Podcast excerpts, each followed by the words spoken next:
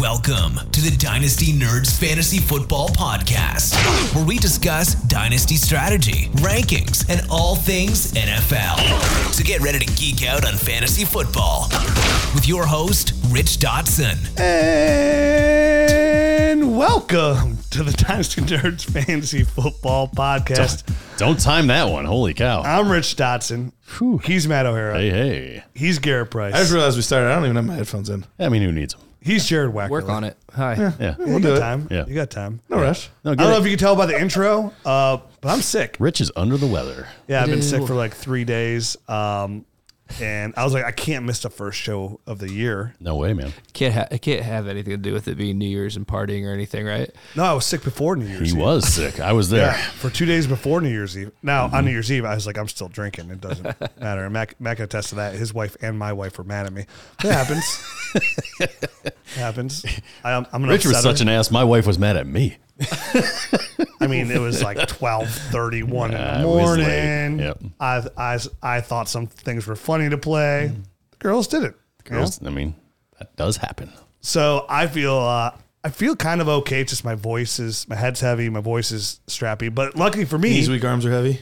Yep, exactly. I'm spaghetti. Yeah. Lucky for me, this is a show I don't have to do a lot of talking in. Only when I'm up. I'm not going to chime in too much here because we're doing our way too early 2024 rookie mock draft. Right. Superflex, tight end premium. Um, if you don't play in a Superflex or tight end premium league, I think Brock Bowers will probably still stay uh, in the same spot, if not higher. And you would just move the quarterbacks down. Yep. Uh, till you know Caleb Williams probably dropped to the back end of the first, right around there, um, and Drake Maye whatnot. So we're gonna do a way too early 2024 mock draft. Today's show we will do the first round, and tomorrow's show we will have the second round come out. So as a reminder, two Dynasty Nerd shows weekly. Wow. That's a big change. That is a big change for the new year. And we still have a Nerd Herd show. It's not like there's not a Nerd Herd show. Yeah, and then in season, me and Matt are gonna do the uh, injury show on Ow. Mondays, and then you and Jared are gonna drop in your show whenever you can. That's right. On there as Drop well, it so- like it's hot. so much dynasty content and wait till wait till we ever decide to say like hey you know, we're going to do dynasty nerds every day We're i getting mean there. five days a week Yeah, we're not doing it on weekends. we're not that committed. Come on. And that's when all the action happens. happens. So I'm excited. It's true. We got to watch. Yeah. i'm excited i hope everyone had a uh, great day or night bringing in the new year 2024 i'm excited this is we're inching closer uh, the last week of february will be the 10 year anniversary of doing this podcast Wow. a full decade of talking with Matt Whoa. Dynasty, talking with Garret for about five years, uh, Dynasty, and talk with Jared for about five minutes, uh, Dynasty. So, yeah, we're here. Uh, it's exciting. So let's kick it off. Uh, the draft order will be Matt, myself, Garret, Yep. Jared. And then Jared. Yep. So we'll roll around here, talk about a player while we're picking them. Um, I'm not going to chime in too much because my voice is a little raspy. You say that now. We'll Yeah. see. In the heat of the moment. Right. Right. He, he'll fight through. And listen, There's I am, shots and flu game. I am nowhere near on all these prospects. Like I am so like very quick glance. Help from Jared and Garret to give me a good overall ranking Oh, list Yeah, yeah. Uh, here because these are these guys are uh, in the devy and they're they're way ahead of me here. So um, Well, and even even Jared and I, like, even though we've known about these guys for a while, and we still have not done our deep dives on these guys. So, like, every year you hear. st- Uh, perfect example. Last year, uh, I had a guy that was third running back off the board, in Sean Tucker. He ended up not even being in my top ten running backs. So Right. a lot can still change. Kayshawn well, that's right. Butte. One year from now, one year ago from now, yeah, you had Sean Tucker. Really I had high. Sean Tucker as my RB three, and then when I actually got to draft time after doing all my research, I was like, I like him way less than I thought I was going to, and he he didn't make my top ten. So a lot can still change, but just off of what we know, what we've briefly seen, the reports, all that kind of stuff, this is roughly where we'd have him. and, and we're film guys, so we're not like, Absolutely. ana- we're not deep analytic guys. We use analytics, but we're really film guys. And what we found, you know, over the last ten years, our success comes from watching film like that. I always tell people like the film don't lie. Like I don't need stats. I just need to watch the film. Yeah, and That's all no, no doubt. do. And I and I made a couple picks here, you know, without having really watched anything. And then I went back and wa- and, and watched film afterwards, and I'm I'm maybe a slightly disappointed in some of my picks after that. I mean, and and it's and that could change after more study. You know what I mean? And and I or you could- could I come could- back to loving them again. That's what I mean. I, I could come back and be like, oh, that was a good pick. But after a very, you know, a very top layer quick glance at these guys, uh, some of them were like, eh, That that, that doesn't look great. So let's get these names on the radar. Let's kick it off. Superflex tight end premium, which you know, if, if you don't know, Superflex means you can start two quarterbacks in your league. Tight end premium means the tight end usually gets anywhere from 1.5 points per reception to two points per reception. Um, it is my favorite way to play. Dynasty Fantasy Football currently. It's the only way I really start all my new startups that way. Um, and the reason so is because it gives more uh, credit to the quarterback, more value to the quarterback. Where in one quarterback leagues, you can just keep trading and pick up Joe Flacco's. Right. Uh, future two time Super Bowl champion, future Super Bowl and two time Super Bowl MVP, Joe Flacco, and carry yourself to. Future Ring of Honor member for the Cleveland Browns. Future Ring of Honor, member, yeah, future statue, probably. I if the Browns go to the Super Bowl, I'm getting a Joe Flacco jersey, and I don't know why. I know I've said it for ten years, but I feel it in my gut. The Browns are going to the Super Bowl this year. I just feel it in my gut. Rich is wacko. They're clicking Flacco. at the right time. Dude, they're a hot team at the right. I was saying the same thing over the weekend. I was like, dude, they're the hottest team right Some now of at the the- right time, besides the Ravens. Some of the bigger teams that you would think, you know, Philly's not Scuffling a little bit. Buffalo, Kansas KC, City falling yep. apart. Yeah, Miami I mean, just lost both their defensive ends Miami, out, Chubb yeah. being out. So yeah, we'll see. Hey, hey, I'm due. gotta win games. 44 years due. one week at a time. Yep. So Matt is on the clock pregnant? with the first pick. Uh, could be after this weekend. hey, Dynasty nerds! It's time to take your Dynasty game to the next level with FFPC's Dynasty Startup Leagues. Whether you're a seasoned pro or just getting started, FFPC has a league for you with entry fees ranging from $100 up to $5,000. Choose from a variety of formats, including Superflex. Best Ball super Superflex, Triflex, 1QB, and Standard. With weekly lineups, waivers, trades, head to head matchups, and playoffs, FFPC's fully managed leagues provide the ultimate dynasty experience. Most importantly, the leagues are here to stay. FFPC has never had a dynasty league fold. They manage the entire commissioner experience from buy in management to fulfilling your orphans. FFPC is perfect place to expand your dynasty league portfolio. And here's the best part. As Dynasty Nerds listener, you can get $25 off any entry fee as a new member when you use the promo code NERDS. Head over to myffpc.com now to draft your team, manage your roster, and dominate your league with FFPC. That's myffpc.com. Promo code NERDS for $25 off any entry fee for new members. FFPC, where dynasty dreams become a reality. All right, with the one with the one one, I think this is a slam dunk, easy pick. Caleb Williams, obviously coming off a little bit of a disappointment uh, or disappointing season, I guess, compared to the, his previous season where he won the Heisman Trophy. Uh, but for all intents and purposes, he's still the top guy, probably in the NFL draft and in Superflex tight end premiums. He should be pretty easily um, the top guy here. This there isn't much to debate here, I don't think. So, you know, 30 touchdowns, five interceptions, over 3,500 yards. And it's funny that last year, last year. that's considered disappointing. Right. You know, fan, fantastic numbers, did almost anything you could ask. It was just, honestly, their defense was atrocious. And because of how bad their, I mean, their defense coordinator got fired partway through the season. And that cost them several games where he would have been in the running for Heisman again. They would have been looking at, you know, one of the New Year's bowls and things like that had they had a competent defense. But without it, it was a it was a, a, a disappointing season for the Trojans. Right. I know on this podcast we always talk about top ten quarterback pick, follow the draft capital, and I mean, this guy's been talked about as obviously going number one overall. So Right. And if it's not Chicago, they end up, you know, deciding to go in a different direction. They're still going to move that pick. Somebody's going to come up and get him. yeah, Yeah, I would be very surprised if he wasn't the number one overall pick. Yeah. The number one concerns on him really are just playing in, within structure. Mm-hmm. People want to see that more. Uh, he tends to play hero ball too much, but I think that's just you know being in college. And then he has the highest number of career fumbles since 2021 in FBS, and that's 31 fumbles. It's a lot of fumbles. And, he- and he's not a Needs to work on huge guy either, right? Uh, Six- six one. one-ish? Listed at six one, which means he's probably 5'11 and a half to six foot. Right. So yeah, it, we have several guys that have been able to succeed being smaller. Mm-hmm. So it's not the knock that it used to be, but he's definitely not your your prototypical size guy. and he's also a high end fantasy quarterback, right? Yes. Quarterback that likes to get out of the pocket and make Yeah. things happen. Uh, you know, when you when you watch Pat Mahomes play, there's a lot of Pat Mahomes game to Caleb sure. Williams. You know, the arm angles, getting the ball out, making quick decisions. He, he he really does bring a lot of fantasy football upside as well. You know, when you look at a guy like Michael Penix Jr., you know, who's less mobile, really starts Sure. to stay structured in the pocket.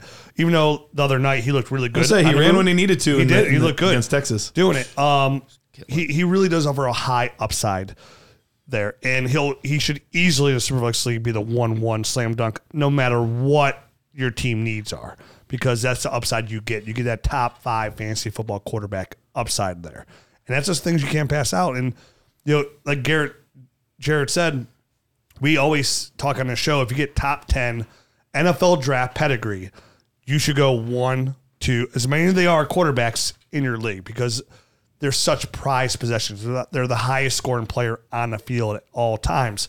And even a guy like Jayden Daniels, if he goes top 10, he skyrockets. And then there's immediately an argument to take him over a guy like Marvin Harrison Jr. especially with his running skill set. Skill set. Yeah, and if, if you don't, you miss out on guys like Josh Allen, Lamar Jackson. Um, some people like, they miss out on guys like Justin Herbert. You miss out, but he was top ten. But even guys that offer that kind of ability, you miss out on those guys. And they're the haves and the have-nots, and those are the they're easily the ones that can carry you to a championship. When you have, if you can end up on your roster with two top six overall fantasy football quarterbacks, the rest of your roster could be Just just okay. solid, mm-hmm. and they're going to carry you every year in the playoffs. And then, and, and what this year showed us is you just have to get into the playoffs. That's all you have to do because injuries are abundant. Anything can happen. There's so many teams in this playoffs that went into the playoffs this year. So many one seeds came in third place this year. So many. My my league that I talked about for my hand league, I went undefeated.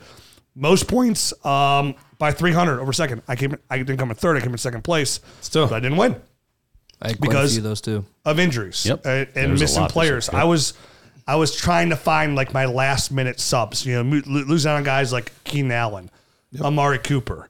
Um, I won I won back to back ships in Ohio Dino League, and I had, actually I love I forgot I left Amari Cooper in the lineup. Yeah, I I ended up winning the UDPL. I should have lost the round before if Brock Purdy hadn't put it up that giant turd. I would have lost the round before. So uh, there was a bunch of guys that you would expect to do well in certain opportunities that failed or just were hurt. So it happens every year in the playoffs. Uh, I mean, every year is a, a it's a roll of the dice as to who's going to be playing, who's hot, and who's just and who doesn't have anything to play for anymore, and who has Kyren Williams? right, and who has Kyren Williams. 'Cause he's going to carry you. And when you get a player like that, like a guy like if you draft a Caleb Williams and say you have Trevor Lawrence, Jalen Hurts, Justin Herbert, you know, you still take a guy like Caleb Williams because one, you keep Caleb Williams and trade one of those guys away. Because some so many people are automatically going, Oh, I could trade Caleb Williams. Like, all right, well, if you have Caleb Williams, the more valuable asset to trade away would be like a Justin Herbert. Um, or possibly Trevor Lawrence who's Right, been down there. established guy that uh, still has a lot of value. He's young. Yep. Yes, and you keep the youth and you wait for the upside to the turnover, and then that player gives you the ability to go get the Ja'Marr Chase, the CeeDee Lamb, the Justin Jefferson. And next week's show, we're gonna talk about some uh, 24 wins, winners and losers, and we're gonna be coming really close on. I think probably the week after that, we'll probably do some our our favorite buys and our favorite sells of the offseason, which we do. So we'll do one show favorite buys, one show favorite sells, and trust me. There's a lot of good sells, and there's a lot of good, in my opinion, there's a lot of good buys this year mm-hmm. from down production. So that's why you take a guy like Caleb Williams because that's the ups- upside that he offers. So I'm going to clock here at one two. Yeah, you are. I'm gonna preface this by saying when Drake Maye goes one two overall, most likely he'll be the my one two pick. Okay. But as of right now, he has not been drafted. That's so I'm going to true. take the best player here, and that's Marvin Harrison Jr. out of Ohio State. Um, he's not officially declared, but we saw he didn't play uh, in the Cotton Bowl Right. against Missouri. That's a big hint. That's So- a pretty big hint. Yeah. When, when you talk about, you'll, And you'll plus, hear, he saw the quarterbacks at Ohio State. Yeah, he was like, wait, I got to play with who? Not trying to hurt my draft stock. Oh my when you hear the term generational players, um, it gets thrown around pretty loosely, and that, and that's fine because it's fun to talk about great players that way. But this is probably one of the best players I've seen come out the receiver position. The greatest I saw was Calvin Johnson, but then you know AJ Green and AJ Green in the same draft, AJ Green and Julio Jones Yeah. were up there as well. But you know, there's not a lot of receivers that I've seen come out that I would just say this guy is a slam dunk. Sammy Watkins. You usually don't hear a receiver being the best non draft non quarterback prospect in a draft. and that's what's getting true. thrown around Yep. here. Yeah. Uh, a lot of big time scouts will tell you this guy should go number one overall. Six foot four, 205 pounds. And there's nothing he doesn't do well. He's extremely fast. He can get he, can- he can get behind the defenders. He can take the top off. He can stack a, a defender perfectly. He's got quick hands. He's got fantastic hands. Again, he's extremely fast. He does everything you want out of a receiver. His father, Marvin Harrison Sr., was a fantastic receiver. Mm-hmm. Just did same thing, did everything right. You know, kind of like kind of reminds me of like kind of like, you know, he reminds me of like a DeVonta Smith, why we loved him so much. He does everything right. Yep. Uh, the way he wins. It's just Marvin Harrison does it at six foot four, I'm two say the pounds. physical giftings are just different. But if you can have those physical giftings with the nuance of his father, like and that's and that's what he offers you. He he he gives you everything that a small receiver does and everything that a big receiver does, and he is a big receiver. He's someone who's gonna come in and you know we. It's easy when we do the running backs. We go, oh, you know, Bijan Robinson's our dynasty running back one. Zeke's my dynasty running back one. Saquon's my dynasty running back one. The moment they enter the NFL, Marvin Harrison Jr. for me is probably right around wide receiver four overall the moment he walks in. Yep. He's behind probably CeeDee Lamb, Ja'Marr Chase, and Justin Jefferson. Justin Jefferson, yep. And to be honest with you, um, I'm pretty close to getting, for me personally, flipping CeeDee Lamb and Ja'Marr Chase. I would say, I think the only one there's not a question is Justin Jefferson. Yeah. and I think a- you could make an argument for anybody, any other receiver. And, I, and, and seeing where Marvin Harrison, like, there's an argument to be made for me. And I know we can keep from this again because I, I talk about like taking Marvin Harrison Jr. of a guy like Ja'Marr Chase, like which again is crazy, but he is he is that we know you hate him. So no, I don't hate him. Um, so getting getting a player like this, that he, he he's still really young, you know, 21 years old. To have a player like this you can put in your lineup for 10 years is probably going to be at the top of their position. Is so hard to pass up, Yep. and even even how we put Bijan ahead of the quarterbacks last year. If you wanted to take Marvin Harrison Jr. here ahead of Drake Maye, because say you had all those quarterbacks I said before, Right. and I know Drake Maye offers that Justin Herbert kind of upside is where he offers there. Mm-hmm. Right now, if you could flip Justin Herbert for Justin Jefferson, people wouldn't say you were crazy. No, You know? they're going to go right around the same spot in a startup. It's pretty close. So Marvin Harrison Jr. fits that mold for me here. Where like, for example, in the UDPL league, you just won. Mm-hmm. I have Pat Mahomes, Anthony Richardson, Daniel Jones. I have the one two. I my only receiver is Jaxon Smith-Njigba. I'm taking Marvin Harrison Jr.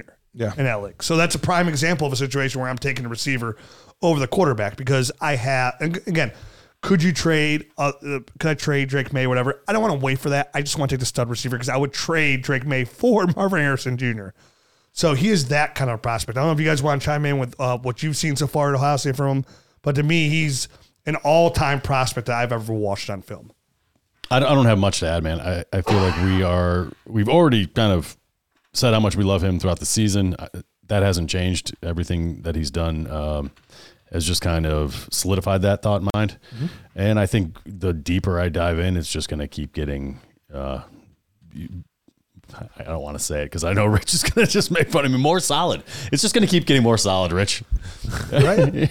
so go out there and pluck with those long arms. No, he he is. He's he's a freak of nature, and it's not just Ohio State homerism or anything like that. Like national pundits, everybody's been talking about it. Even last year, uh, I remember Gus Johnson on one of the the the telecast saying he's already the best receiver in college football, and that was as a sophomore. Right. You know, he's not done anything to hurt his draft stock at all. He looks just as dynamic as ever, and even a lot of the off the field stuff bodes well for him. like he's they talk humble. he's got a great work ethic. He, Exactly. All that stuff. man. Exactly. He from from all reports is he's a guy that's constantly working on his craft, like constantly working on it. Uh, and yeah, for for a receiver, does not have the diva complex that a lot of other receivers have. So yeah, he's he's pretty freaking good. Yep. Pretty Pretty, freaking pretty special. Jared, And any he'd other be the thoughts on one. He's clear cut number one in non. There's other non-super good receivers, leagues. but for No, me, it's not. non-super flex leagues. Oh yeah, yeah. Yes, receiver class is mm-hmm. deep. it's a very good receiver class, but it's still clearly Marvin Harrison for me. Yes, I agree. No thoughts from me, Garret, but Cool. you're on the clock. Well, I'm up. This made it easy for me because I was going to be happy with Marvin Harrison or Drake Maye, whoever fell to me at three. So I ended up getting Drake Maye here at three. And while Caleb Williams offers that crazy upside and just the excitement, I think Drake Maye is the type of quarterback, if you were to go into a lab and say, like, what do I want this guy to look like? What do I want him to throw like? What like he's just got all of those prototype skills that you would think of when you think of a franchise quarterback. He's got the size 6'4, 230 pounds. So he's got a good Yeah. frame on him. He's got good size. His arm is absolutely legitimate. Uh, he's been doing it for years. Uh, the, the past two seasons have been unreal. If anything, this season was a slight, uh, kind of like Caleb's slight disappointment. Two years ago, he put up over 4,300 yards and 38 touchdowns to seven interceptions. This year, only 3,600 yards and 24 touchdowns. But I, something that is a little overlooked in his game, similar to you made the Justin Herbert comparison. And I think that is a fairly good comp for him because he's a much better athlete than a lot of people give him credit for. Uh, he has 100 yard rushing games on his resume, which you wouldn't necessarily think of a guy that size and that build who's looked at as a pocket passer, but he can do a lot running the football. Uh, 450 rushing yards this year and nine rushing touchdowns. So, really good athlete, really good kid. There's not really a lot that could go wrong here. And, and remember, last year, and this was in a class where CJ Stroud looks like the best quarterback coming out that we've seen in a long time. Fantastic rookie season. Uh, and, and obviously, people were high on Bryce Young and, and, and Anthony Richardson, too everyone was saying the two best quarterbacks are not eligible to come out this year. Right. It was Caleb Williams and Drake Maye. So if that gives you any indication on, oh, I have to settle for Drake Maye, okay, you're settling for who would have been the top quarterback in last year's class. Right. And you know, it, as it's shaping up right now, it's the Commanders and the and the Patriots after after Chicago. Right. And those both those guys, the both those teams are going to have turnover. They're going to have probably new coaches there, and both of them need quarterbacks. So it's gonna he, he's going to go two or three. So he's going to have the draft capital that you're looking for. Um, and I mean, unless somebody Leapfrogs. leapfrogs him, but who I mean, who knows? But the way it's looking right now, Drake Maye is probably going to be either the second or third pick. Oh, he's going two. Yeah. No, no doubt. He's too talented. His arm is, his arm is beautiful. Like it just, he's got a rocket arm. Sexy arm. Oh yeah, very sexy. Six year. I would not be surprised if if the Patriots figure out a way to jump up into ah, that number one spot and take Caleb Williams. It would not. I mean, they only got to jump two spots. It's a great spot for the Bears to still get Marvin Harrison Jr. at three. Like that just seems like a, a match made in heaven. Yeah. But I'm, yeah, I mean, there's gonna be a lot. I think a lot of time, and it's gonna be overanalyzed. till- We'll- we'll till- talk about it even next week. We'll till overanalyze it ourselves. Until something happens. Um, uh, but yeah, I mean, if the Patriots lose and somehow the Commanders win next week, they could be number two. So then they're That's only true. moving up one spot. You know. Yeah. or they might not even have to and just say we like both quarterbacks. We'll let the chips fall to us. Right. He seems to have a real good understanding of like his offense too. I watched a few like breakdowns of people that have played in the NFL. Colt McCoy did one. Uh, J.T. O'Sullivan did one. JJ, J, JT, I can't remember. But um, his dad actually played quarterback at North Carolina too. So he, he's a guy that kind of grew up around the game, and you can tell when you watch it. Like he seems to always know where he's going, where his reads are. Um, when he's scrambling, he knows where to look. Uh, his brother played basketball at North Carolina. His other brother was a baseball player at Florida. So a- athleticism just runs in that bloodline. So um, And balled is a true freshman too. Like he came out as a freshman and started playing really, really well. Yeah, he redshirted Well, one year while true, yeah, Howell was sorry. there. Yeah, but Not yeah, he true was- freshman. Red, right. Redshirt freshman, freshman, but still. redshirt freshman. Still pretty impressive. Yeah, But immediately when he came out, like, oh, this kid is something to- to look at. Like right after like Mitch, you know, like, oh, this kid's some, Yeah. something to look at around here. Absolutely. And, and, and, it just, and it also goes back to show you how good Marvin Harrison Jr. is. So to even not consider taking over him over a quarterback like this, will go number two in the draft. And North Carolina, to give them credit, traditionally looked at as a basketball school. And I get it, neither one of these guys are elite NFL quarterbacks, but there's plenty of schools that don't put out any NFL quarterbacks. For it to go Mitch Trubisky and then Sam Howell and then Drake Maye, it shows that they're they're building a little bit of a pipeline and a reputation of building up that that quarterback position. And Mack Brown's done a great job. Obviously, he was at Texas for a long time, did some great work there, and he's he's made this not just a basketball school anymore. Uh, a lot of good NFL prospects have come out of North Carolina past few years, specifically at quarterback. Yep. Yeah, very exciting prospect. Saying don't you, don't you forget running back. Come on. Um, trust me, I have not. Javante. Hey guys, let me tell you about our friends at Sleeper. Guess what? Our app is the mini is live on Sleeper right now. The Dynasty GM. pretty. You use the analyzer. you can use the uh, the the trade calculator. And my favorite thing is the inbox, right? Where all your trades from all your sleeper leagues are right there. You can actually push trades through the actual sleeper at. And right now we couldn't be more excited to be partners with them. And right now, if you don't know, they are doing DFS. And I know how many people that play Dynasty play DFS as well. And right now there's not a better place to play DFS than Sleeper. They're offering up to 100 times their, your entry, the highest payout in the whole DFS market right now. You can track your fantasy players and your sleeper picks in real time. All you got to do is choose two to eight of your favorite players from pregame, live in game, or even across different sports. Pick more or less than the predicted stats. And only on Sleeper, you can get up to 100 times your payout. You can share with your friends and get rewarded together. Make sure you use that promo code NERD so our friends know that friends sent them their way. Um, Ooh. and get your deposit match and have a good time.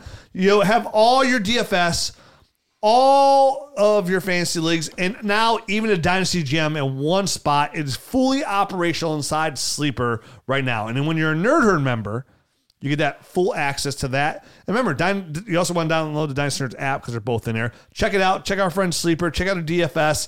Use that promo code NERDS. Get your whole estate. So I'm next uh, here at pick 104, um, and like Matt said earlier, this this this draft class is really strong at wide receiver, and we not only have Marvin Harrison Jr., but I mean Nabers. I'm taking Malik Nabers here from from LSU. Um, some are putting him up right up in that tier with Marvin Harrison. Some have him down in another tier with Rome Odunze, but Nabers finished the season, and now he's the all-time leader in career receiving yards at LSU with 3,003, and he's the career leader in receptions with 187. Um, and, and most are calling him one of the best wide receivers, if not the best, to come through LSU. And don't forget who's played there: Ja'Marr Chase, OBJ. Justin Jefferson, Landry, OBJ, Dwayne Bowe, Brandon LaFell. So they're they're a receiver factory. So that just goes to show you how good this kid is. He's extremely electric when the ball's in his hands. He's forced the FBS leading 26 missed tackles on receptions. He was the Biletnikoff Award finalist this year. Um, analytics from this year, he had the third highest slot yards per route run since 2014 with 3.04. And that, that stat is really good just on its own of a merit of how good a wide receiver is on his own. And you plug him into different offenses, it just will it, it, it- has a real good correlation to how good they will do at the next level. Um, really love this kid. Extremely athletic, like I said. He has good length to him, six foot, two hundred pounds. Um, so I think if you don't hit on Marvin Harrison, you don't have the opportunity to take him at 104, 105, depending if Daniels goes before him. Even 106, you might be able to grab a guy like Nabers, and I think he's going to be a really good pro. I mean, interesting. I haven't had a lot of time to look at his into his film. You know how I love my LSU wide receivers, though. So I'm gonna I'm gonna definitely take a deep dive into Nabers. He sounds interesting as hell. I mean, just having you talk about him like that. Um, anyone that could come out of that program and, and lead it in receptions uh, is doing something right, right? So um, I look for I look forward to diving in to Nabers personally. Yeah, everything I've seen from him this year, he was he was one of those guys that was on he was on everybody's radar coming in, but he he really elevated his stock this season, and he went from a guy that's like, oh yeah, yeah, yeah he's going to be in the conversation as one of the top seven, eight wide receivers in this class. We'll see how things develop. To he's pretty clear cut in most people's book as the number two guy right now in this class. So he did a great job really elevating his game. And and that coincided with Daniels kind of elevating his. Mm-hmm. They both kind of grew together this season, but really great player. He's the only one of these like main players that doesn't have great size. He's got decent size, and obviously listed at six foot. He's probably going to come in at five eleven, uh, which last year we would have loved to have No kidding. guys All at those five, five foot nine guys, man. uh, but he, he's the only one here that's going to be maybe a tad bit under what we typically look for a wide receiver. But we've seen so many guys in that range just feast at the He's NFL just level. fine. So it's Jayden- not a concern at Jayden. Reed was about that, right? Five I think he was even a little bit smaller, but around two hundred pounds, five Yeah. foot, five foot ten, five Yeah. foot ten, five foot eleven. Yeah. Everything I've seen Nabers just casually. Uh, I think the best word I think Garret Jared said it was like electric. Like when I see him get the ball, he's just an electric player. Yeah. It makes big time plays when he has the ball. So, and anytime you come into a school like that and break those kind of records, Yeah. that's a statement. That's big and time. Everything I've read up to date is the same thing. They, they, the Nabers is like right there. Um, Probably another top 10 pick. and I've read the same thing. Top Yeah. ten, like pretty sure to go top ten NFL draft, which tells you a lot as well. So, All right, uh, so I'm up next. I'm gonna. I took Jayden Daniels. I went back to the quarterbacks. Um, I just feel like the premium at that position is going to push him up. Obviously, he won the Heisman Trophy um, this past season. He threw 40 touchdowns um, to only four interceptions, over 3,800 yards, and then on top of that, he, he rushed for over 1,000 yards, over 1,100 yards actually, um, with another 10 touchdowns. So he's got multiple ways to beat you. I, I do believe. Um, you know that that combination of rushing upside and, and just uh, I think above average ability to throw the ball. Um, I, I Justin think Fields, could he be Justin Fields? I have no idea. Um, you know, there was he, he's not Lamar Jackson. He's he's a step down from Lamar, right, as far as rushing ability, but he's fast. I mean, you see that guy on tape; he is fast. He's outrunning guys in the open field. Um, so I don't exactly know how to nail him down yet, but I know a guy that offers that much rushing upside is going to score a lot of fantasy points um, potentially. So uh, at this early stage, that's where he's at for me. Um, I, I just couldn't pass that up. Yeah, and even just projecting out the the NFL draft capital right now, he looks a lock to go in the first round. Yep. More than likely top ten, and at that point, even if like like for me so far, and once again, I haven't done a deep dive. I don't love Jayden Daniels, but I would probably take him right around here anyway. Yeah. just because of that that draft capital and how valuable those quarterbacks are in Superflex. So just for, I mean, remember the conversations we were having last year about Anthony Richardson, right? yeah, And it's not that different in my brain. The arguments that I think he's he maybe even a little bit more consistent than Anthony Richardson was last year. You know what I mean? So More polish. uh, more polish. Yeah. Um, so, I mean, we'll see exactly how the draft process goes and where he ends up getting drafted and how much capital there is there um, to see whether or not he can maintain this position. But, but for Funny right now, for this fun little thing that we're doing, I think this is a perfect spot for him. The, the funny thing is, my my gut wanted me to say this, and then I stopped myself.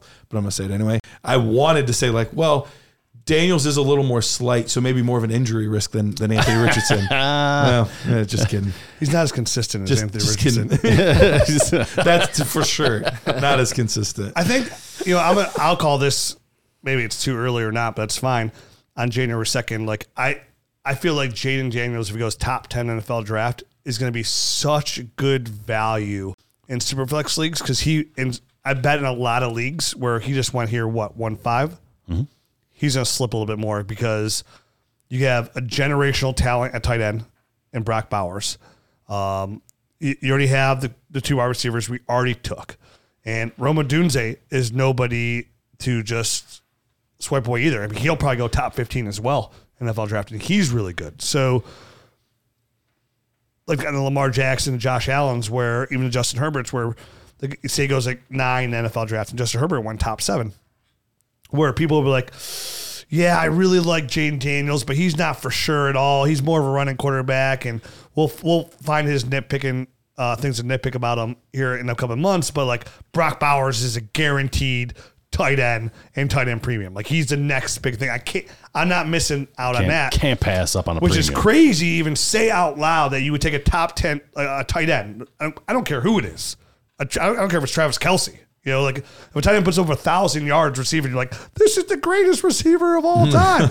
Just a thought. That's that's that's what eighty yards a game. If Oh, that- not if even. that even in It's that? like 60 yards a game. Sixty yards a game. So like, It used to be. Now, now Over with a top that 10 now quarterback. 17th game, it's even less. Yeah. and nobody likes a tight end more than I do. But like that's that that's gonna happen. Speaking of that, So I'm gonna clock, and I'm 100 percent taking Brock Bowers here, There which we is go.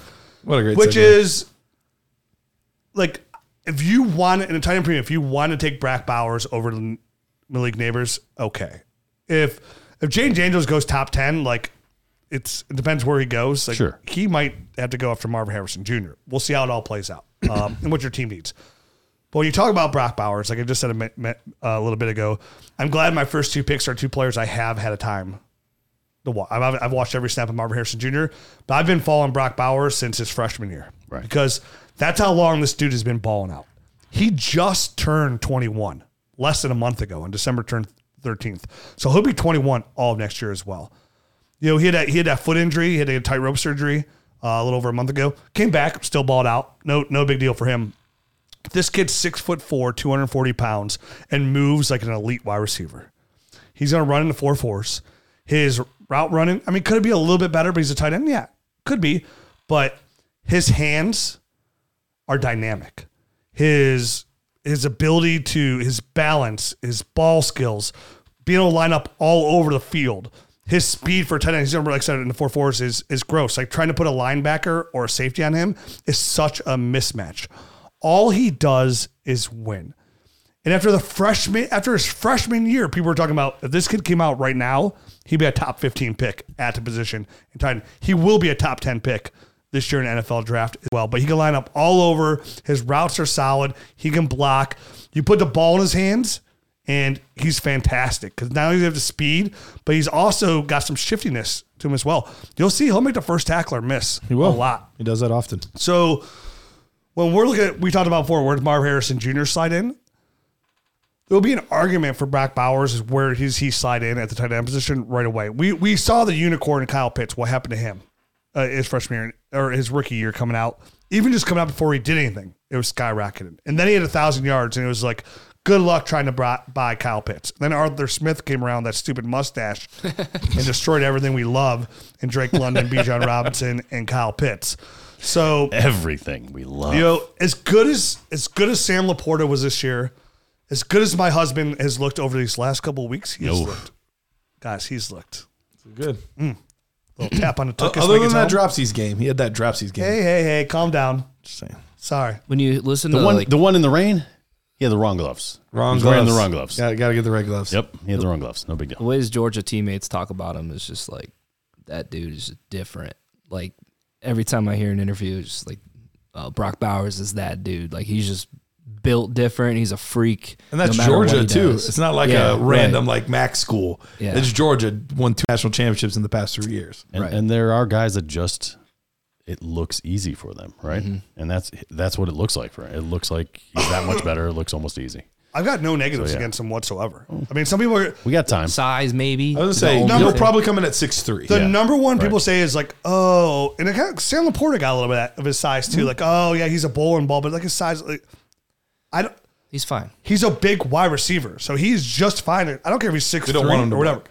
He is unbelievable and has been every single year in almost every single game he's ever played in. I, I do think the one, the one thing that's tricky, uh, not with Br- Bauer specifically, but just the tight end position, is it does feel like that one is the most landing spot, quarterback, offensive mind dependent. How are they going to use him? 'Cause- How's he going to be in the scheme? Yeah, we've seen some really good tight ends not get used, and we've seen some very mediocre tight ends have incredible seasons mm-hmm. just because quarterback that likes to check it down or an offense that really features a tight end. And so it, it does seem like the one position out of all of these where most of them I don't really care that much about the landing spot. This is the one position where I do care a tiny bit more. All right, here here we go. Ready? Right now, currently the Chargers have the one, two, three, four, fifth overall pick. He goes to the Chargers. Oh yeah, it's instantly a top Yeah. three. I mean, It's on. they just took a, a, Tight a, end? quarter, a wide receiver who's disappointed in the first round. Both the receivers, both those guys, we know Aging. you have a new Should've listened to coach coming back. Allen's going to be 31. Mike Williams will probably be on a different team next year. Instantly the number one guy there in LA with Justin Herbert and the new offensive Oh, yeah, coordinator they nuts. bring in there. I mean, if he goes to the Chargers, how high? Like, you're taking? Are you taking him ahead of Malik Nabers? Yeah, he probably he probably goes right after Drake. Maye. Depends on the premium of the league. Probably goes right after Drake Maye, I would guess. Right Jets, there, the right? Jets are at eight. They need a tight end. Jets could do it. The Jets could do it. The Giants could do it. The Titans could do it. You know, there. Um, honestly, Washington can do it if they don't get a quarterback. I mean, he. I mean, everybody but Atlanta in that top ten could do it, and it's and except for Chicago. So I mean, but he's everything we talk about, like Marvin Harrison Jr., like generational, gener like Brock Bowers says that. Like he's a better prospect than Kyle Pitts was. Oh, so he's he'll probably end up coming out as the best tight end prospect I've ever seen. Is that three years straight now that you probably have said that? Probably. Yeah. You said that about Kincaid last year, right? I said he's one of the best prospects I've ever seen at tight end. Yeah. I still I still stand by it. But I also said the whole class was really sweet No, too. I'm- yeah, we've had really good tight ends Yeah. coming in lately. Yeah, it's Um, been a good class. But I mean, before that, nobody. I mean, then there's Pitts, who's. Yeah. I mean, at that point, Pitts was the best prospect. Still a think I'd good prospect. Still a great prospect. well, No, and he's washed. up until recently, the tight end wasn't featured as much, so we didn't have a lot of great athletes trying to play the position. Yeah. It is uh, starting to we we talked about that a few weeks ago, right? Yeah. I mean that it's it it kind of it took time to filter all the way down the way from down. the Yeah. the lower levels and, and now it's Everybody watched Gronk and Yep. Jimmy Graham, and they're Yeah. like, "Wait, maybe tight end is a cool position to play." up. The, we'll enter 2024 the deepest tight end class I've ever seen. Fine, like after a literally a decade of talking about it on this podcast, we'll finally have depth at the position. And like the low end of that depth that you're happy with is like Jake Ferguson, and I'm very happy with that at my roster. You know, Yeah, he a um, good season. and it's all these young guys emerging. And we're not even talking about, you know, David Njoku has taken a massive step forward this year. like massive 27. step forward. I I, tr- I traded away David Njoku right before Joe Flacco got there. I traded him away right two two weeks before the playoffs. I got a non tight end premium. Somebody offered me a 24 Yeah. first, which is now end up pick uh 110. See, I only got a second, and I was just like, "It's a, it's it's a tight end. They're all the same after the first few guys. I'll take a second. Yeah, we're good. Whoops. Whoopsie. You know, and then with the emergence of the, the young guys now, you mentioned Jake Ferguson, but the Trey McBrides, who's in year two, Sam LaPorta, McBride. Dalton Kincaid. Um, we haven't I mean Musgrave was doing well before he got injured and, and even his him. even his fill in. Uh what's his name? Uh the guy that filled in for Oh, Musgrave. Kraft, Tucker Kraft. Thank you, Kraft. Good too. Yeah, he looks good too. Yep. Luke Musgrave, great buy in the offseason. Add him to the list. Yep. All right, I'm up at one seven, and I knew I was taking a Washington Husky here. I wasn't confident on which Washington Husky I was going to take, but I knew I was going to take a Washington Husky here. Uh, I ended up taking Rome Odunze over Michael Penix. If Penix gets first round draft capital, though, which after how he looked last night against Texas, you play like that in a bowl game, not just a bowl game, but in the college football playoffs, Yeah. and especially if he then goes out and beats Michigan, Right. it Yeah. seems very likely he'll be a first round prospect. But So- before that he was thought to be more of a day two guy, right? He's Right. going. Uh, uh, Jim Nagy uh, teased the other night, other day. I think yesterday. Uh, he's going to be at Senior Bowl. Sounds like yeah, that'll definitely. be, that'll be a nice we'll be at Senior eval. Bowl. Yeah. Dude, his deep ball is a thing. And we've been talking about him now for Beautiful. We've been talking about him now for a couple months now on the podcast. Just like randomly throw him in there. Like his arm is beautiful. It is. So if if he Sexy. if he gets first round draft capital, I am probably switching this. But as of right now, I did take Rome Odunze ahead of him. And he was a really interesting one because had a fantastic year last year. And then all the buzz in the offseason was Rome Odunze is overrated. Just watch this year. He's going to be the bus candidate of this group. What does he do? He goes from 1,100 yards to 1,500 Number, yards number two in the country. seven touchdowns to 13 mm-hmm. touchdowns. And he is somebody that when you're when he goes to the combine, he's probably not going to put up crazy numbers. He's going to be a very mediocre athlete. Four five five. Is that what Four- you're seeing? yeah, yeah, four five five Type type of- of, player. But we're, we're talking a guy that's listed at 6'3", 200 pounds. So I mean, he's got good size to him. But man, he just I love the way he plays.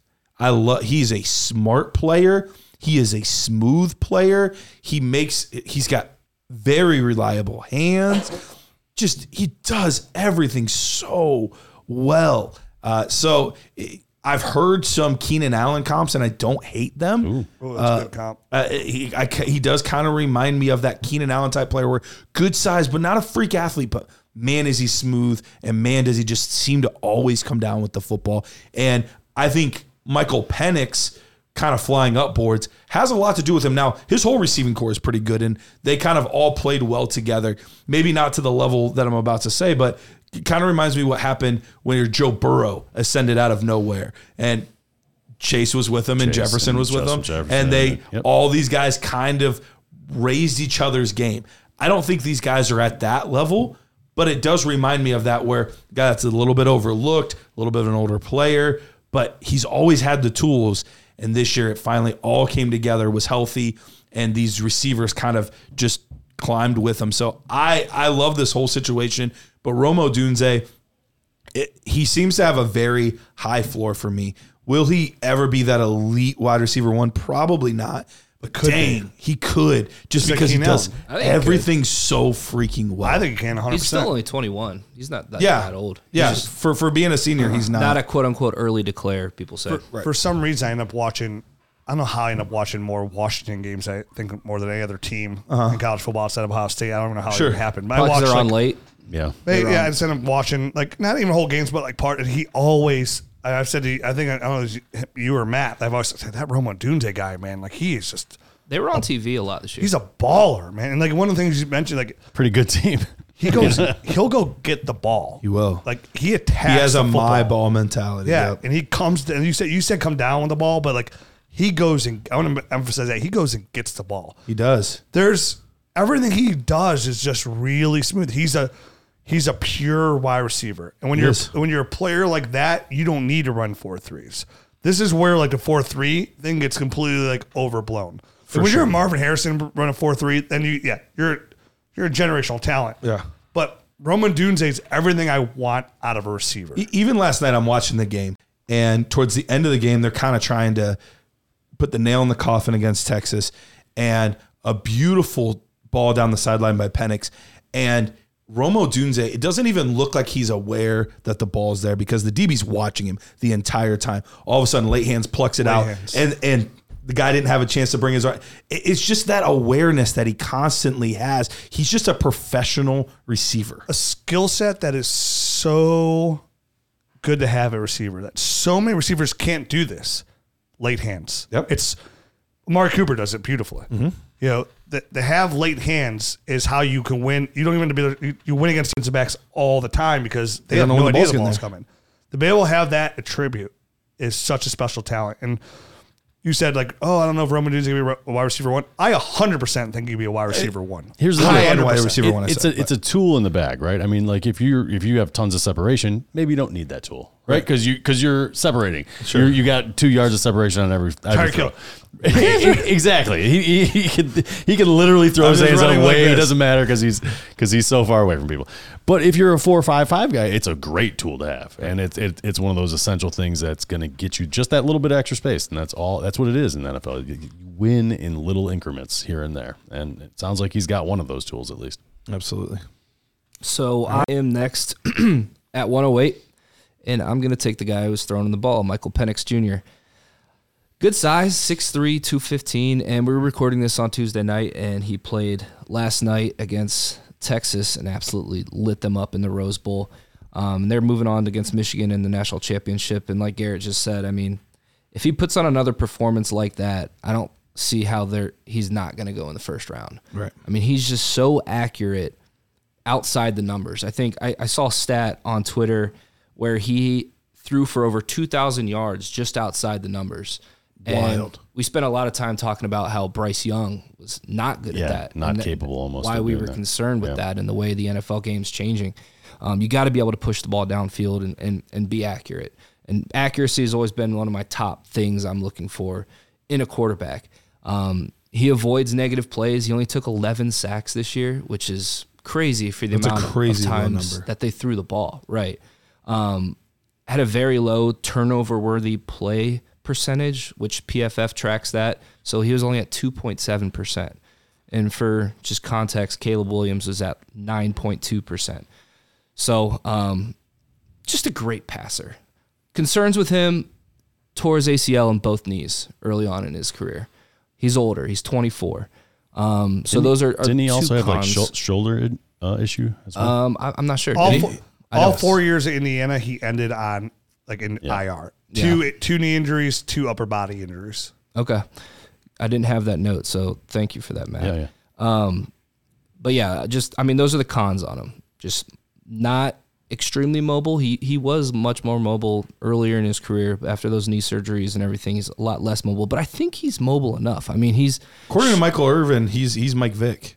that Did you, hear, did you hear him say that today? no. Yeah, Michael Irvin came on and he's like, "Yeah, it reminds me of Mike Vick." I'm like, Oh, just look at a stat sheet. Even just look at a stat sheet real quick. Yeah. That'll tell you he's not Mike Vick. I know I've read like you know from one of the biggest cons too is like he when he does get Is it outside just- the pocket, is he it has just to 'cause he's readjust, like, left-handed? his- and black and can run in the game last night.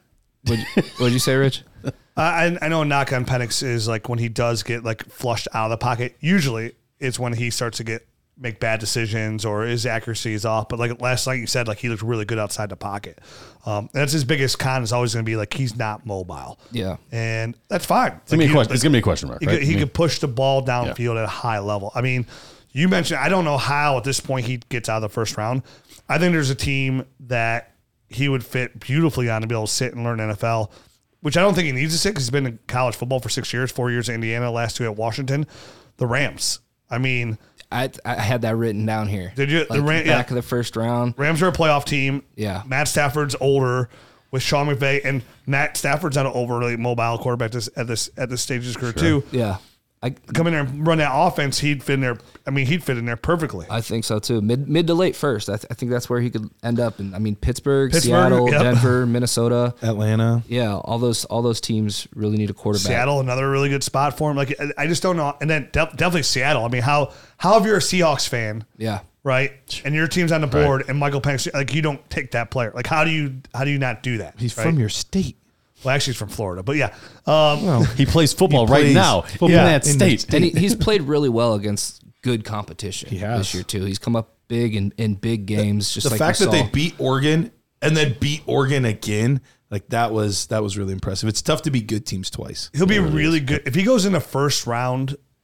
He'll be the player that I, and all the teams I was playoff teams, I have a first round pick still in my Superflex leagues. He'll be the player that I'm praying falls to me. right. praying that he falls to me because his arm is that good. Like I don't, I don't even know how he's not good in the NFL. I mean, it's fine he can't move, but there's a ton of quarterbacks that can't move, and you don't need the quarterback to be able to move in the NFL. these Stroud's days. not the They're best protected. mover, but I mean he's he does it enough. You know. Yeah. Yeah, He's extremely accurate. and Design can push the ball draws for him last he's night. no Clayton Tune. All right, so move, moving on to my next pick. So this was the guy that I was kind of uh, I, I I drafted him on name recognition. Sure. Went in and looked at some film afterwards. I was I was whelmed. We'll just call it. That's a lot of people are coming around like that too. Um, so so the the pick I made here was uh, Keon Coleman. Obviously, a lot of buzz in the offseason. He transferred from Michigan State. He, he chose um, Florida State. Started off really well against LSU and and had some good games at the beginning of the season. Pretty much tapered off though. You know what I mean? It, it, it didn't take very long. He ended the season as like 130th as far as rece- uh, receiving yards, 658 uh, receiving yards, 11 TDs. He's I mean he's a big guy, six foot four, 215 pounds. What he's listed at. Um, so I think there's some stuff there to work with, but I just, I mean, the one the one tape I was watching was him in actual slow motion. I, so They took it- they took it down already. so- okay, good. So so we're gonna get that updated and and and get that up to normal speed. Um, but even the even the normal speed film that I was watching, he, he looked a little bit sluggish to me. Um, so I, I'm gonna have to really dig in and see all the tape before I kind of X him off my list or anything crazy like that. Sure, but, but, uh, more of a round two guy for you, more so than a round one guy Cor- right now. Correct. Yeah, I just think this was probably a little bit too early after having watched the film. Yeah. No, he did. He he came out gangbusters those Yeah. first few weeks, and he's definitely one of those players. When you put on the highlights, Yeah, you're like, he's gonna make some cool things. He's gonna make some highlight reel catches. That's He- a good way to put it. He's Treylon legit. Burks. He legitimately made one of the best catches I've ever seen a college player or NFL player make. Like Yeah. where he one handed caught like the middle of the ball. Yeah. Which I can see how you would catch the point when it's coming down, but he caught like the it was it was crazy. But you're right. There are some nuances to his game that maybe aren't there that some of the other players might have. So I'm I'm excited to dig deep and see how much of this is just raw physical, Yeah. like uh, incredible athlete-ness, and how much of it is being a good polished receiver. because we've seen those type of players, Mm-hmm. and they can get away with that crap in college, Mm-hmm. and when you get to the NFL, you get eaten up if Yeah, you you don't if you don't have open. nuances and and you're not in into the little details of being a wide receiver. And by all means, I mean everything I've read about Keon Coleman is how he's an extremely hard worker and great locker room guy, a guy you want. Oh, He's always in there first and like getting his work done. Um, so maybe he's one of those guys that can improve in those areas. But I, I, I mean, I hope so. I'm not going to write always- anyone off, especially this early in the process. I'm always concerned about guys that are strictly jump ball guys. Like Yeah. body control is extremely important, but when you if that's your only thing, Yep.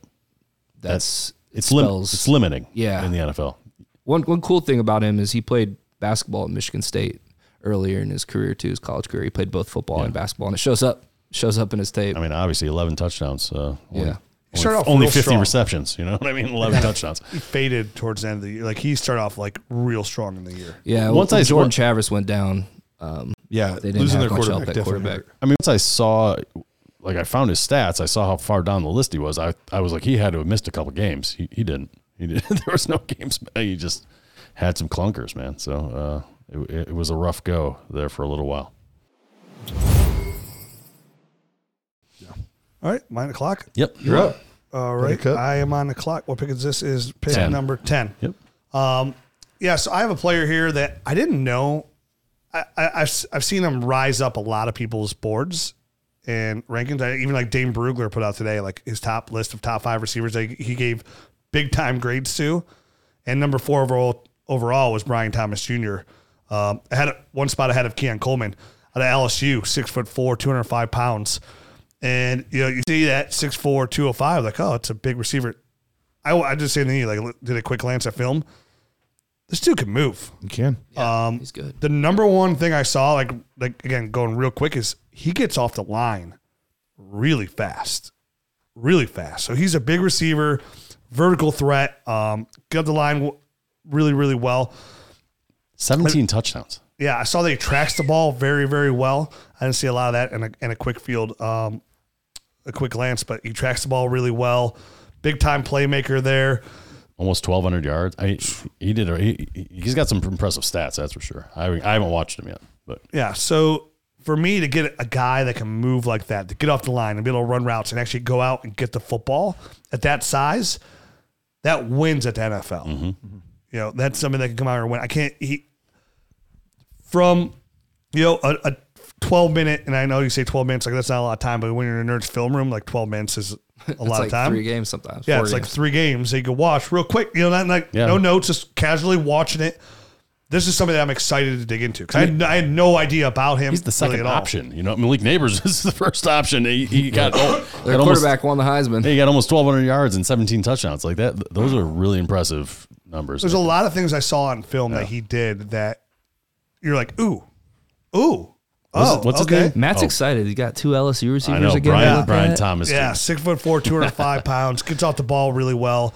Um, you know, for wh- what I've seen here, like doing you know some quick notes on him as well is like he can vary his route running. Uh, doesn't seem like he's overly great in um, traffic, like the contested catch kind of player. You know, get a little Quint. I hope it's not a little Quentin Johnston kind of thing I'm looking at there. But, you know, the big receiver that can't go out and fight for the football. Right. But again, I mean, I really like the way he was able to go and uh, attack and find the football and get off the line. And, that, and his speed to be that vertical threat. And actually see him line up in the slot as well uh, there for LSU. So big receiver. This class is going to be full of them. This guy offers a ton of upside here at the back end of the first. Yeah, no, I think I think it's a great option. Uh, I he's another one that I haven't dug a ton into, and preseason there was not a lot of buzz on him at all because this was really his first real season. Coming off like a 300 yard season or something. yeah, this was his season. first Yeah. real season, so that always does make me wonder a little bit, like. But then again, it's LSU. You know, it, it's it's a tougher place to be able to get reps uh, compared to some other schools. So I'm interested to dig into him. Uh, I've picked 11 here, and it's crazy for most years to say we're at pick 11 and this is the first running back off the board. Crazy. It's wild. I don't know that that's. I can't remember a draft like that. Uh, and all that to even say, this guy might not even be available to take. Right. I, I honestly, I I was thinking about taking him maybe in the Keon Coleman slot a couple, but I was like, I don't even know if he's coming out. I'm not going to take him. Yeah, I don't know if he's coming out either. But overall, this is probably the weakest running back class that we've seen. And there'll be some guys that crop up as we watch film that we like and we're interested in. But there's not that headliner or two name that we get most years. TreVeyon Henderson, what helps is he's kind of kept it the whole way through. He was the number one running back in the class uh, coming out of high school went to Ohio State, played right away, and had a fantastic season. And it seems crazy now, but there were conversations of is he Bijan Robinson level? Because when you come in as a freshman at Ohio State, put up 1,200 yards and 15 touchdowns as a true freshman, those are the types of conversations you have. Right. Problem is, he's dealt with a lot of never the big injury. Nagging injury. But just a lot of nagging injuries. Only played eight games as a sophomore, only 10 games this year. And honestly, up until about the last four or five games of the season, I was like, man, maybe he's not, maybe he's not what I remembered. Maybe Mm-hmm. I'm just, you know, rose colored glasses. And then it seemed like he was finally healthy again. Yeah. And man, he was hitting those holes hard. he showed. was confident. Like he was Lateral burst was oh back. my goodness, he looked fantastic. So I don't know if he's going to be back, but I think he's a very, very talented back. And I love guys that have kept that pedigree the whole way through. Number one back out of high school, and number one back in the draft class, potentially. Yeah. So we'll have to see how this all ends up playing out.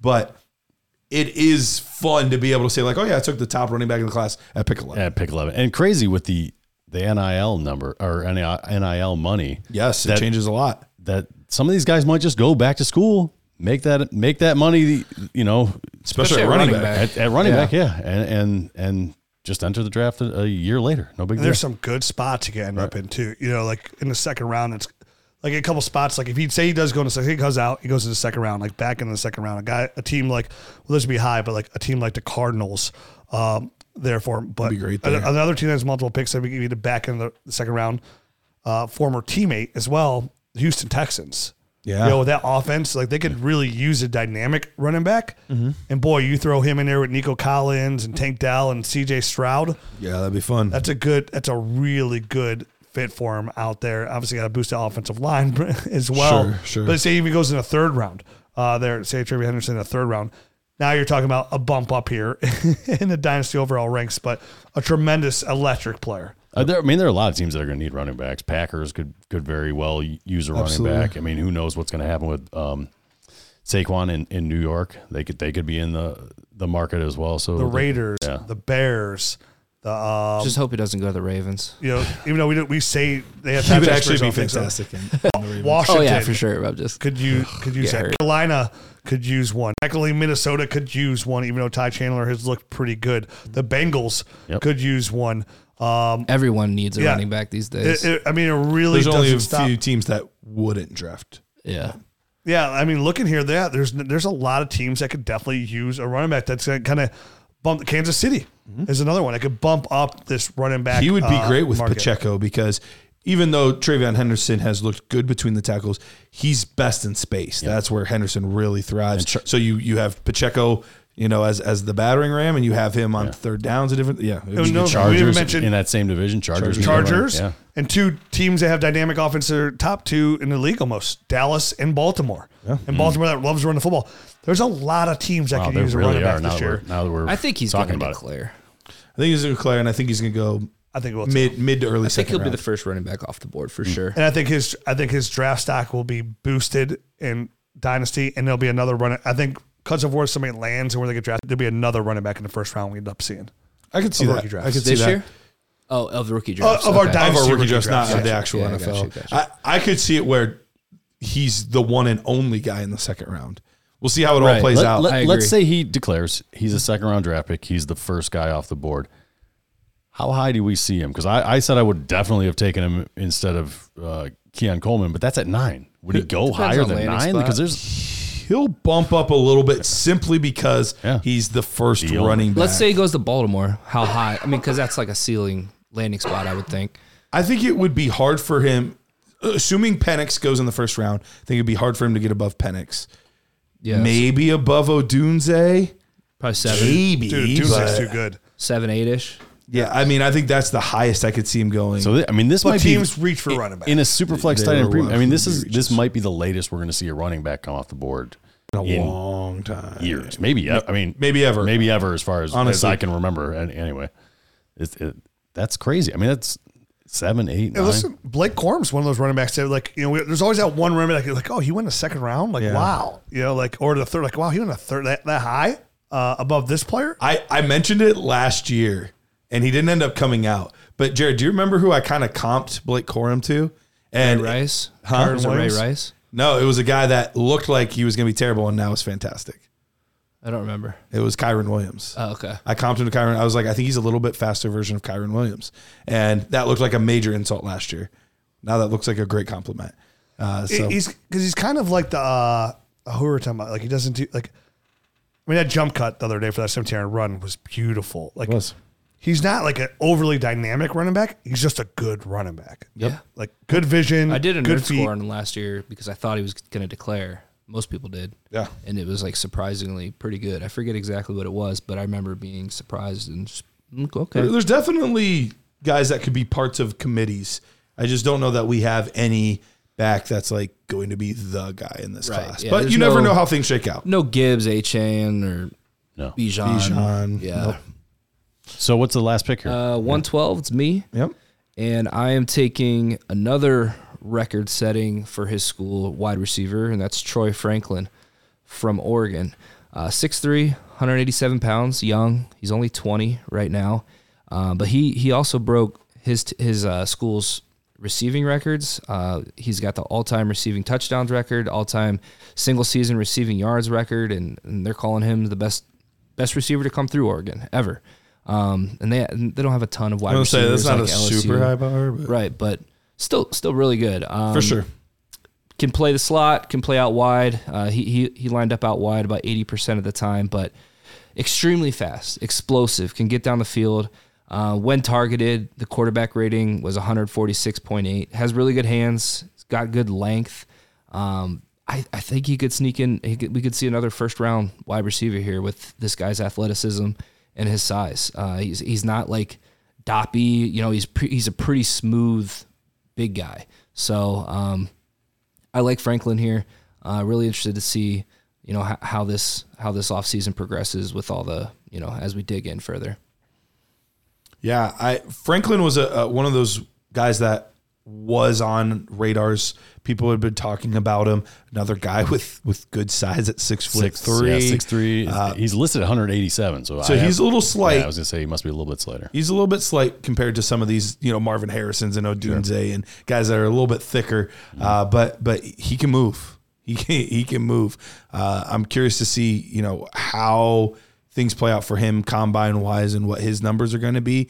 But he's definitely a guy that can move and, and, and make big plays down the field. So we'll, we'll see how it all plays out. There's going to be a lot of guys in this.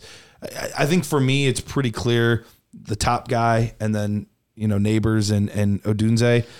And then after that, there's going to be a group of four, five, six receivers that are all going to be end of the first round or within the first 15 picks of the second round. And a lot of good players. It kind of reminds me in, in that sense of the Michael Pittman Jr., Tee Higgins, Justin Jefferson class. Like I was just thinking, I think we're gonna find our Michael Pittman Jr. yeah, we're gonna it- find him. It reminds me of that class where the top guys were good, but it was just as good in the end of the first round, beginning of the second round.